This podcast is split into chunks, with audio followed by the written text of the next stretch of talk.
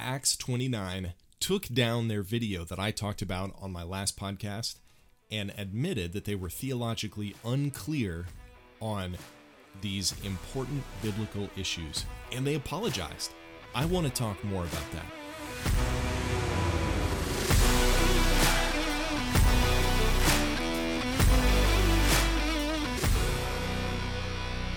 Welcome back.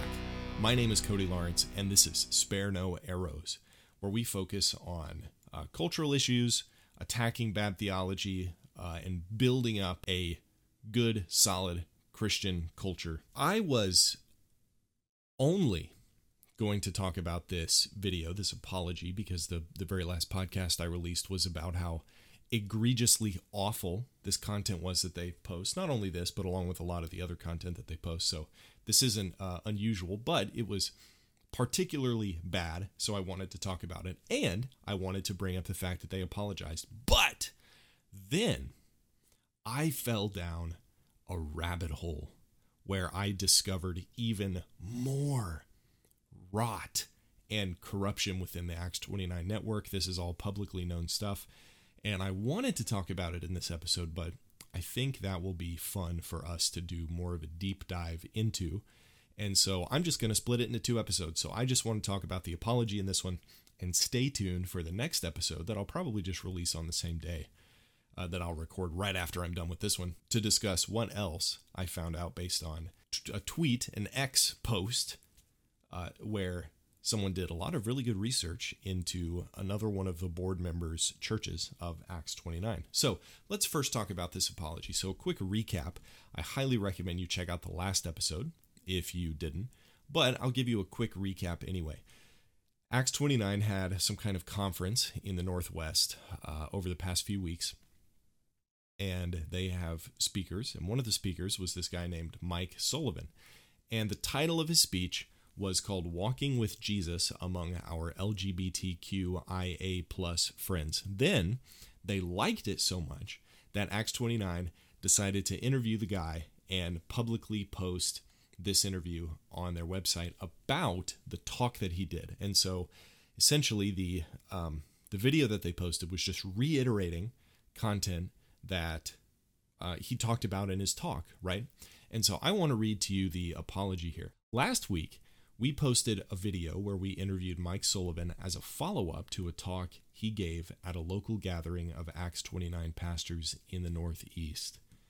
We love Mike and his heart for reaching the lost in his community, and are glad Emmaus City Church is in the network.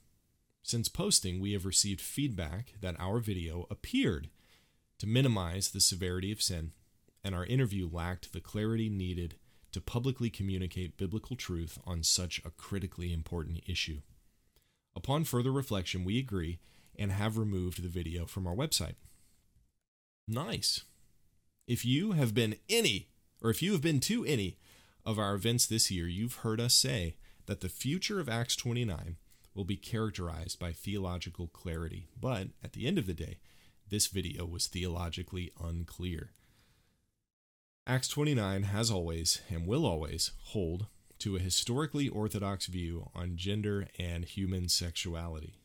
We apologize for the video and are committed to improving our efforts to resource pastors and planters for effective ministry. Signed, the Acts 29 team. Okay, so let's talk about this. Is this a good thing? Uh, is it good? Is it bad? You know, let's discuss. So, my initial thought was um, this is you know this is some kind of cover up this is i mean i don't trust acts 29 as far as i can throw them and i can't throw them but it does seem to be a sincere apology. Usually in things like this when people post this kind of thing uh, they they make excuses which kind of is the case here as we'll discuss or they um, they they don't actually apologize and they just offer an excuse instead of an apology but they they actually said we apologize. They actually said that. Um, and so as far as that goes cool they took down the video great that's better than what uh, they've done in the past that's better than what the gospel coalition does when they post something horrible that gets a lot of pushback But I think ultimately the reason they did this is not because they were wrong, but because of the pushback. And Acts 29 and a lot of churches and a lot of church networks these days in the evangelical Christian world, and really just the Christian world as a whole, at least in America, we want to please people. We want to make people happy. We want to, uh, you know, quote unquote, be a good witness. We want to be as winsome and attractive as possible to as many people as possible.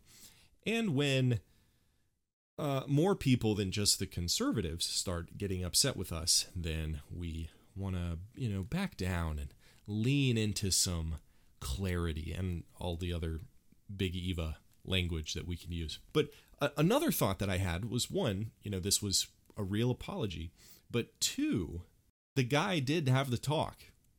And he and and this talk was done in front of pastors and church planners.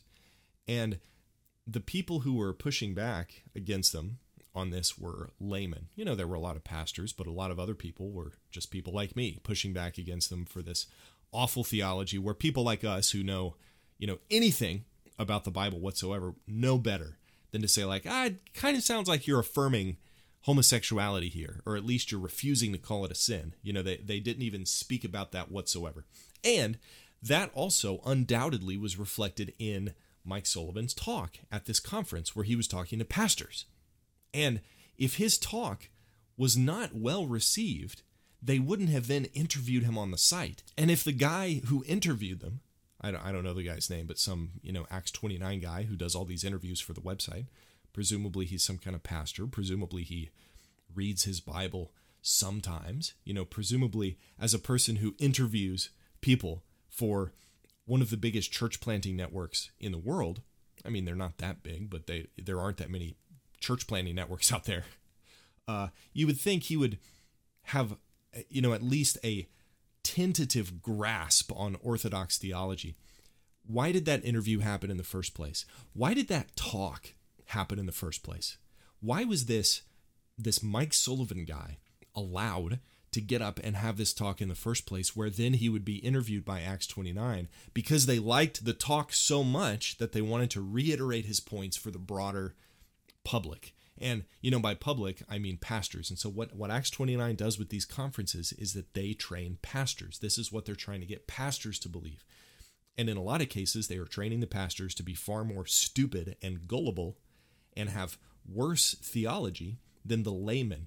And what that ends up doing is that we have these pastors leading churches with this horrible theology, and they just trust that their uh, church network is going the right direction. And so they pass that on to the laymen, and the laymen want to trust their pastors, and they don't want to second guess and question every single thing their pastor says. And so they end up buying into a lot of this stuff too. And it's awful. It's awful.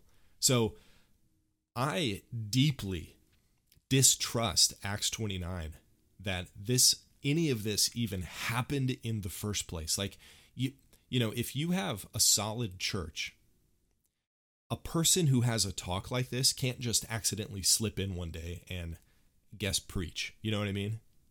It just wouldn't happen. It is impossible.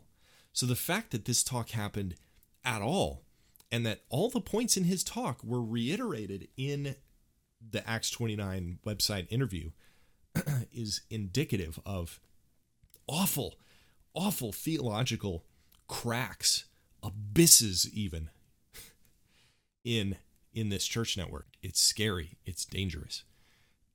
and they do offer an excuse in the apology, and they said, if you've been to any of our events this year, you've heard us say that the future of Acts 29 will be characterized by theological clarity. I wonder what that means. And I will be sitting here with bated breath ready to analyze future talks and future content from Acts 29. Um, in addition to what I'm going to talk about next episode, that's the, I mean, this is like one of the worst things I've I've heard of that I'm going to talk about next. I mean, it's it's awful. It's not theological clarity that they're after. They're after pleasing people. Another thing is that I wanted to point out in the last episode I discussed how they remove people uh, severely and harshly and quickly, like Pastor Chase Davis, who was just a conservative guy and he was questioning the the liberal drift of Acts 29 very gently, very softly. I think far less softly, or I mean far softer than I would have probably. Um, but that's fine. And they kicked him out without warning. And I have an interview with Pastor Chase Davis where that happens. But look at how they treat someone like Pastor Chase Davis, who would be and who is staunchly against this kind of thing. And then compare that to how they treat Mike Sullivan. They're not kicking Mike Sullivan out of Acts 29 without remorse, without warning, quickly and harshly, dropping the hammer on Mike. They're not doing that. They're they're saying, "We love Mike. We're so happy he's in the network." Yeah, he gave this awfully feel I mean, horribly theologically problematic talk. But hey, we love Mike. He's welcome into our network. While people like Chase Davis. Uh, I mean, wow, Chase Davis asked us some questions and like posted some blog posts about why social justice is bad. Like, holy moly. I don't know that we can trust this guy. I don't know that our missions are in alignment. I don't know that this is the right network for his church. That's like com- compare how they treat these people based on the things they believe. Mike Sullivan and Acts 29 is obviously coming from a more progressive direction, except the problem is that they pretend that they're coming from a conservative direction. And if you look at the board members, like um, like Matt Chandler, you know, Matt, Matt Chandler was the president of Acts 29, and he stepped down as president, but he's still the executive director of the board. So he's still in charge. He has stepped down just as the face, but he is still behind the scenes pulling the strings, which is another example of how subversive and manipulative the leadership structure is in Acts 29 and how they really just care about pleasing people and they don't actually care about repenting or changing their ways. I highly doubt that we ever are going to hear uh, a talk come from Acts 29 where somebody strongly and confidently says homosexuality is a sin and we need to rid the world of it, not by force, but by converting people to the gospel and calling them to repent and believe. Just like all sin. We need to strive to be converting people on the inside and the outside because if you're converted on the inside, you're also going to be converted on the outside. You're going to be sanctified. You're going to want to stop the sins that you're responsible for. You're not going to welcome them. You're not going to post pronouns in your bio because you want to to seem, you know, cool with with all the the hip sexual deviant community. No, no, no. You're going to strongly stand against sin and give the gospel to people at the same time. And I don't see that happening with Acts 29 anytime soon. But, you know, if they really are committed to theological clarity, wait a second. It's, what is it? It's September. It's almost the end of the year. And, and they do this. I just thought about this. They're like, this year we're focusing on theological clarity the year is almost over. They've been teaching on theological clarity for almost a year, for 9 months, and and this is the stuff that they put out? Acts 29. Stop lying.